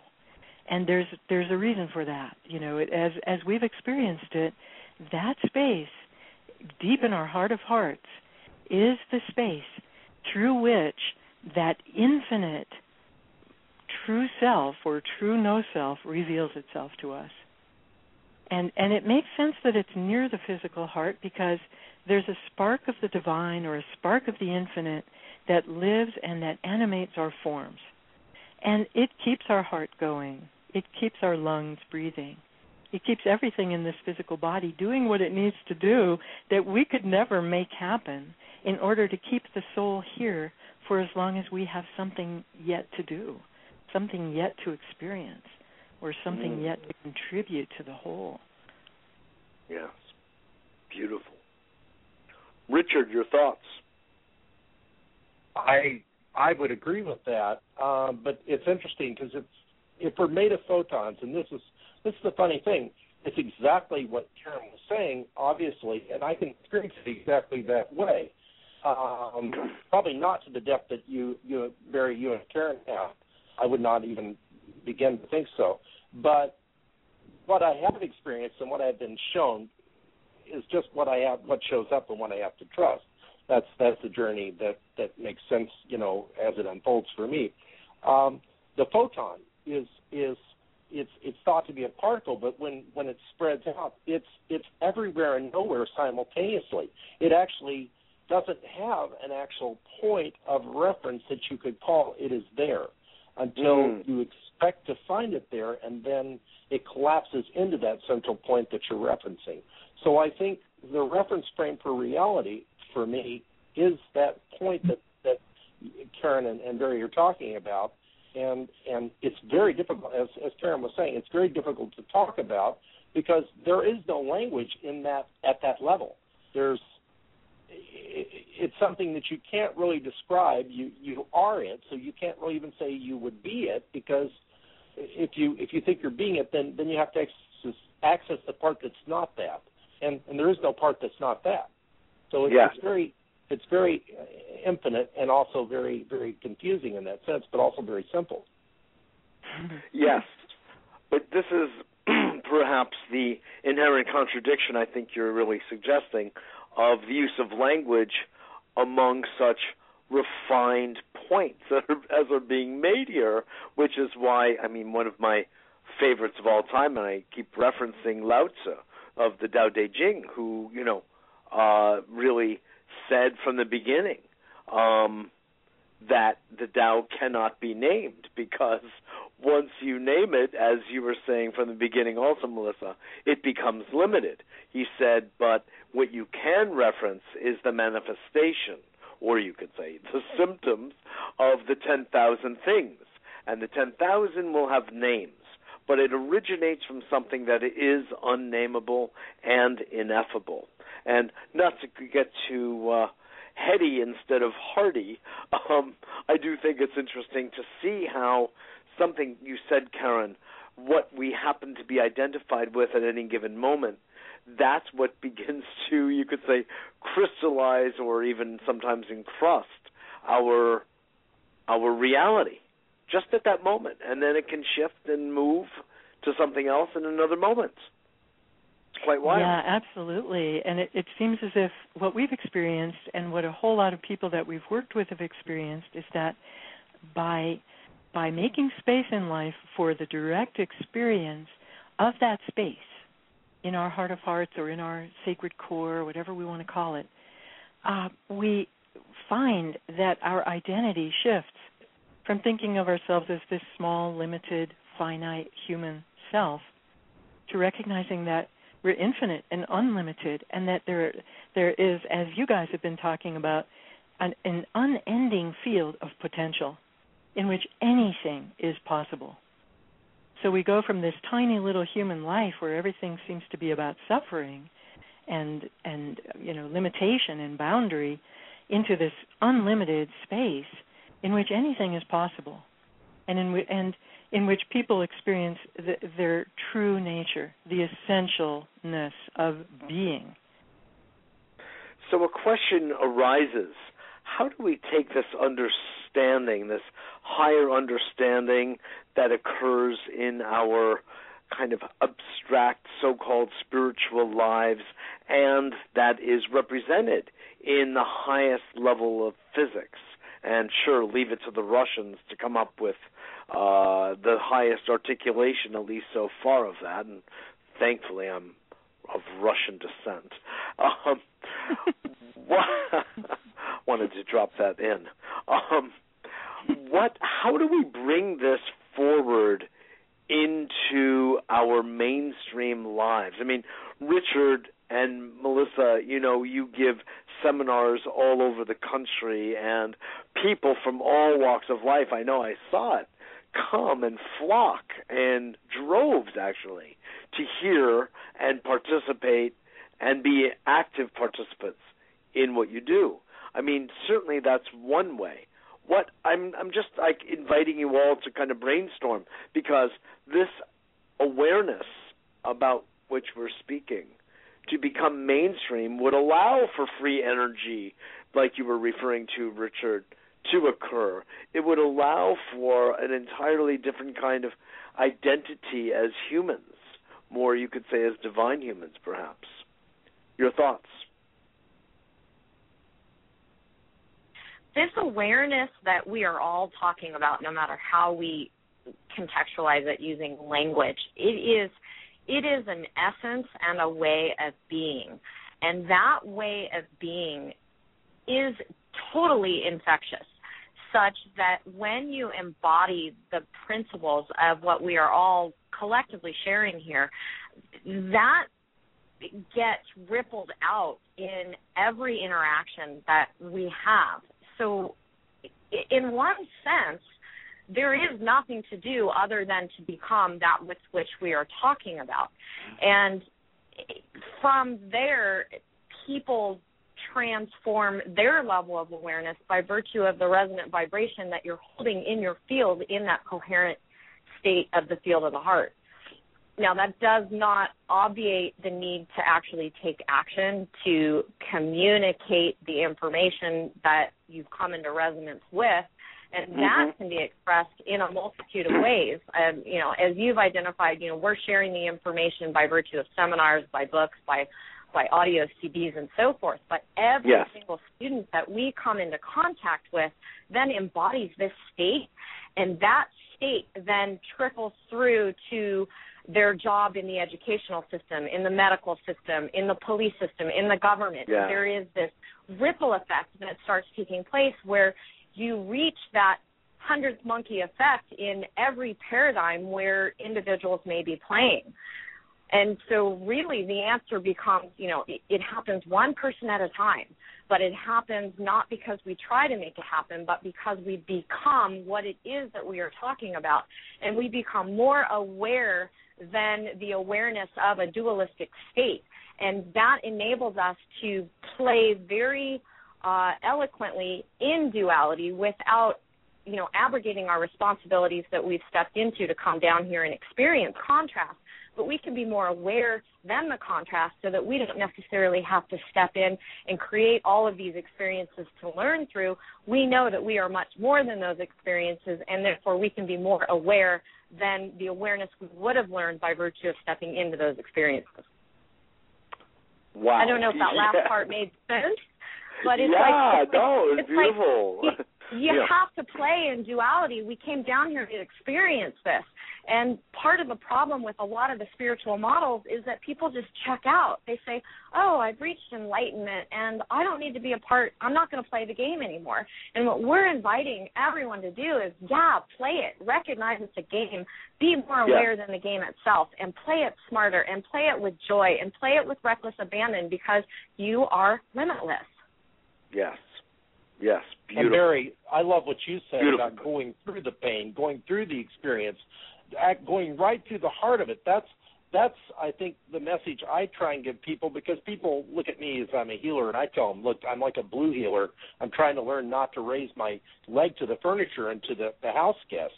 You know, it's it's don't don't make me something special. You know, it's it's going through the very heart of an experience and embracing it with that fire of your heart that you're talking about that changes it that that like you said it goes from dark to light because it was always that. But when you're holding it in a polarity it doesn't move because you're observing it as that and you're not observing it changing. And when you let go of the need to hold it, fixed in that pattern and you allow yourself to move through it like you're talking about you let go of the search for bliss or enlightenment or any of these things that the so-called New Age community thinks it's about. It's about being real and finding out what's real and what you're talking about. That's what's real. That that experience of self as oneness, as as as grace, as transformation that is in the very heart and center of you. That is the that's the real deal. And that's what people really want. And and I thank you so much for for saying what you said about going through it, not avoiding it. Yeah, you know, it's it's been um John Welwood put, coined this term a few number of years ago. It's called spiritual bypassing, and um, yeah. somebody just wrote a book about it recently. I forget his um, was uh, can't remember. Robert Augustus Masters, Masters you know, and it's you know you what you just said. Just you, Richard, you just spoke. You know, I think so clearly about this search for truth. What's really real and uh, not a palliative or a sedative or a, ch- a check a means to check out from from our reality. I'm I'm totally with you. Um, in fact, you know, it is that going through the middle of it, as we said earlier, that you know, in our experience, opens up that infinitely small point into that field, which is both you know the, the paradox that it has a space, it's localized, but it's also infinite, universal, omnipresent. It's a, it is the paradox of it, and you know, it is the same field we're talking about here. I've been considering what you said, and I sense, and I'm wondering what, what how you two experience it when that zero point in the heart opens, where that sense of self or I dissolves and that field opens. What we find is in that field is everything. It's it's not just emptiness or void or or just you know sort of this this unformed oneness. What comes out of it is infinite love, wisdom, unbelievable wisdom, um, creativity, um, a divine power, a sense of divine power that transforms things directly without force. You know, I mean, things just happen in your field. They they they transform directly, immediately. Exactly. And that I think we are talking the same thing. That to me is the only way we are going to get through these crises that we're in. The answers cannot be resolved from the state of consciousness we're in. They they have to come out of this field, which itself is the answer, which is directly transformative at a causal level, beyond thought, beyond mind. Yes. It happens instantaneously directly. And, and honestly, with like we look at the state of the planet, I think the setup of this game is to force us to come to this, to find it as the only answer to the ubiquitous levels of, of conflicts and crises we've collectively created as the evolutionary drivers, and literally probably to bring us right through the stuff we need to get to open into this space so that yes. it becomes apparent to us. Well, I like what the physicist David Bohm said. He made a distinction in one of his books that he did with Krishnamurti. I guess it was a, a, a conference he was doing that they then recorded and turned into a book. But he said that thoughts are not to be equated with thinking. Thoughts are habitual patterns of repetition and they're mechanical. Whereas thinking is is creative awareness, and I believe thinking is not an aspect of the brain, but it is an actual joyous expression of this field that you and I are talking about, that, we, that we're all talking about. Yeah, Beautiful. individuals experience it as guidance. They experience it as knowing, uh, the knowing that is beyond all thought process. You know, and as as individuals touch in to that that space of infinity that we experience as within us and all around us, uh, they know what to do.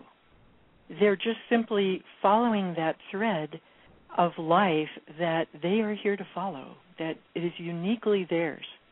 And as Barry said, their unique creative contributions just flow out of them from that yeah. space. The infinite compassion that knows exactly the healing journey they need to be taken on to resolve stuff like childhood abuse or other horrific things that people endure just manifests. And it's beyond anything any therapist could ever orchestrate. It is mm-hmm. so profound that we often get tears in our eyes during our sessions and groups as people are taken on these journeys. And the key is to directly experience whatever is put in front of us because that infinity of intelligence is placing it there because it's our next step. Yeah. And so as we just I breathe, feel that there's this feel, I'm sorry. I feel that you know, picking up on everything that's being said, that there is ultimately a directive. You know, what is that phrase uh, attributed to Einstein? we cannot solve the problems we face on the mm-hmm. same level on which they were created, and so we're talking about you know, uh, metaphorically coming to another state, and this state is that we're ref- referencing is this kind of ultimate state of that still point that's in that cyclone, that's in that tornado, that's in our hearts, is the place that ultimately this game is all about, is to discover, as it's so often said, the game of life is about discovering your divine self, and everything else is just a pointer to that place. But I'm reminded of a few things that I just kind of want to place on the table here. One, Richard, as you were just speaking, uh, I was thinking of a dear friend of mine and colleague, Yasu uh, Yasuhiko Genku Kimura, who was a Zen monk in Japan, uh, moved to the United States after spending time in India and translating uh, Lao Tzu uh, from Chinese into Japanese into, I believe, English. Um, teaches a course called one is called Cosmic Consciousness, but the other one is called Authentic Thinking. And I've been studying with him for the last uh, year or two formally, and uh, it's beautiful stuff because it it get, I'm what you were saying about David Bohm and uh, Krishnamurti. It's thinking redignified in the world of spiritual activity as an act of creation. So thinking is no longer relegated just to the space of the Zen notion of monkey mind that it's just a bunch of electromagnetic fields interacting, but it's actually an act of creating. And I think that uh, we can also remember that we can think with our hearts the way Native peoples always talked about. So absolutely. anyway, that's one thing I want to. Yes, please. Yes, absolutely. The heart, the heart actually uh, just the field of the heart electromagnetically. We're not talking about the torsion fields, which are the same thing as scalar electromagnetics, or what Tesla discovered, which is the source yes. of free energy, electromagnet, uh, uh, uh, levitation, teleportation, all these things, these miracles. Yes. Um, what we're talking about is just the field of the heart that's been measured electromagnetically with squid magnetometers. It's mm-hmm. it's it's about uh, 12 feet uh, in, in in in circumference, and so uh, and but it has a field that has been measured to be five thousand times stronger than the field of the brain. Five thousand. Exactly. So, right. So who I'm do you aware think of should this. Be doing the thinking? What do you think should be doing the thinking? Right. Yeah. Exactly. This, this, this little hamster, you know, in a cage, right. or or or this this immense self that has a connection, this little drop that has a connection with the entire ocean of consciousness. Exactly. Uh, to the absolute. Yeah. I mean, the great exactly. masters, Einstein, these people, they they didn't they didn't think their way into the solutions that they came up with. they opened to them and they and it flowed That's through right. them. They asked an open-ended question and they opened the door and grace flowed right. in a specific manifestation. That's right. They opened the way. They opened the way. And Barry, in conjunction with the beautiful phrasing that you gave to the beginning that Richard just referenced before of going going from the dark to the light and embracing it all that there's no escape and you know the so-called spiritual bypass is the famous way out but of course I'm really reminded of the great psychoanalyst and psychologist Carl Jung who said Mhm. the way out is the way through Yes. hmm Yes. Yeah. Yeah. We, we we always say your stuff is not in the way; it is the way. Yeah, we we say that as Yes. well. What's in, what's in the way is the way. yeah yeah yeah Well, if people That's a want to hard look at me one. as some example, they they shouldn't be looking. You know, I'm just a I'm an average fool. You know, that just happens to be foolish enough to to to act out what what what comes through rather than limiting it and saying Mhm. I I won't show up for that. I'm I'm afraid I don't want to look foolish. I don't want to I don't want to r- rock the boat. I I don't I I want to stay on the uh on the treadmill. I don't want to get off or get on top of it. And and and I'm just an average person that just said, "Hey, um I'm going to I'm going to expand into what should yeah incredibly limited and unable. I'm just going to do it anyway." yes yes What- I want to stay what- safe on the Titanic Good, Mitchell. Good.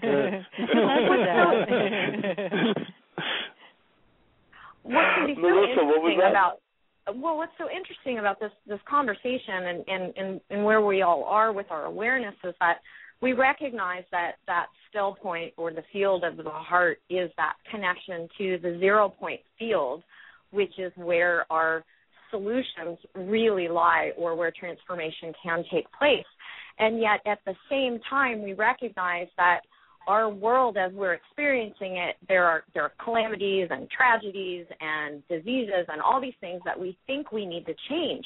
But as long as we perceive duality in our experience down here as being separate from that zero point field we don't have leverage into changing that. We have to recognize that everything comes from that point of singularity.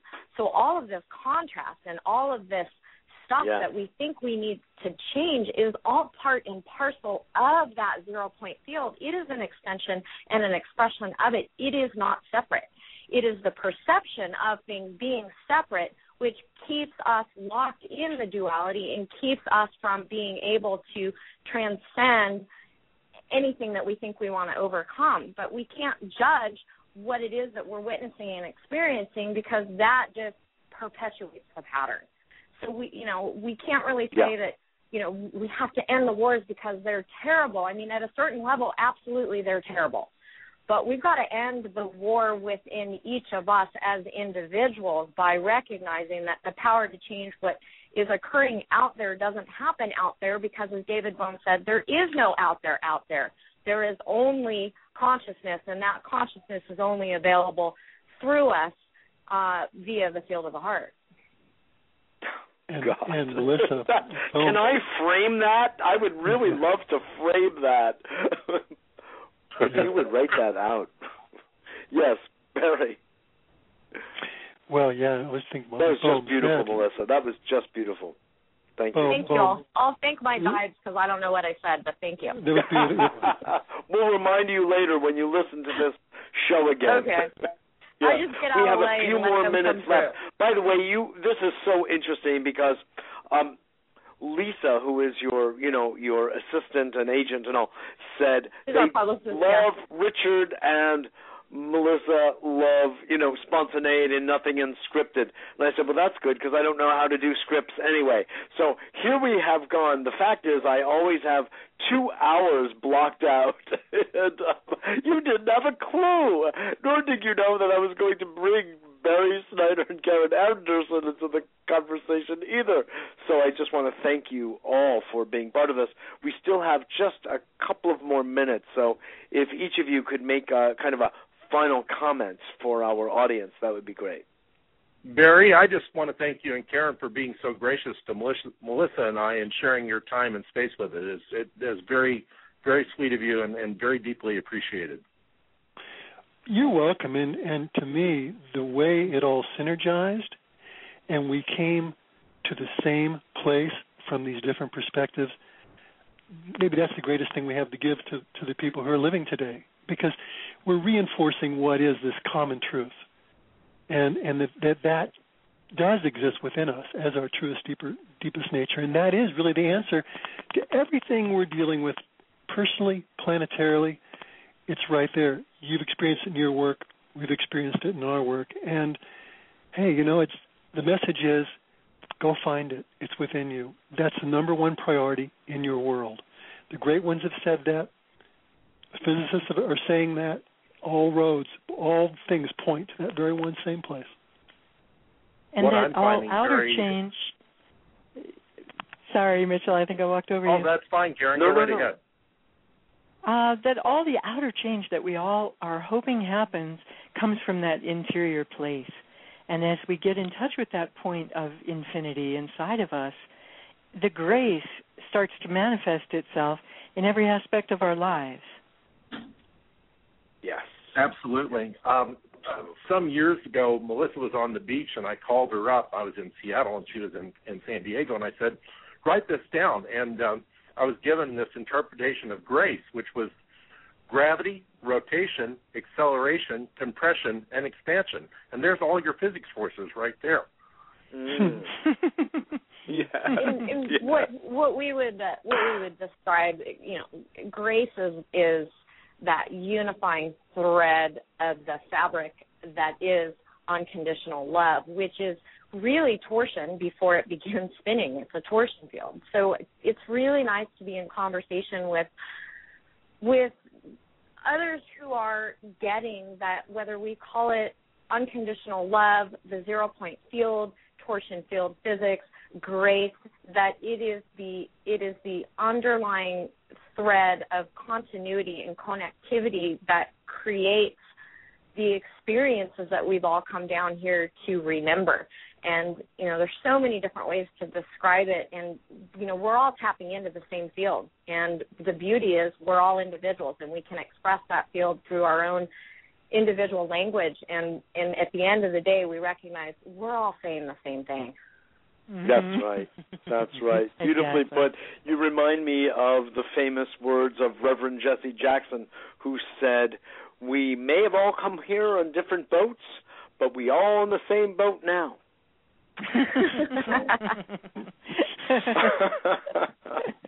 Listen, I want to mm. thank each and every one of you for being on the show. Richard Bartlett, Melissa Joy, Barry Snyder, and Karen Anderson. It's just been a complete, beautiful, synergistic, and truly holistic and holy experience to uh, have formed formed this beautiful, beautiful conversation on a better world. It's a real gift to our audience. Thank you all. Thank, you. very much.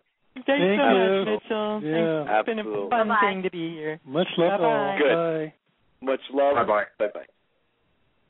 This is Mitchell J. Rabin for a Better World. I hope you enjoyed that as much as I did. I am at www.abetterworld.tv. You can write to us. We love to hear your comments. We love to uh, receive your questions. We love you to join our newsletter at that very same website. And remember that Richard and Melissa of Matrix Energetics will be in Boston April 5th, and there's a weekend workshop, parts one and two, and then the extra class that Melissa was referring to. All of that information is on our website at triple dot abetterworld.tv. And so much for joining us. And interestingly, I will be having Jean Houston on very soon, who, in fact, was the first person to introduce me and tell me about Richard's work in Matrix Energetics. She felt when I was interviewing her out in Ashland some years back uh, that uh, he and I should meet, that we had much to share. So, indeed, it is happening. Thank you, Jean. And thank you, Richard, Melissa, Barry, and Karen. For today's show. Thanks again, and I look forward to having you all join us again next week. Good night now. And now a little Mozart.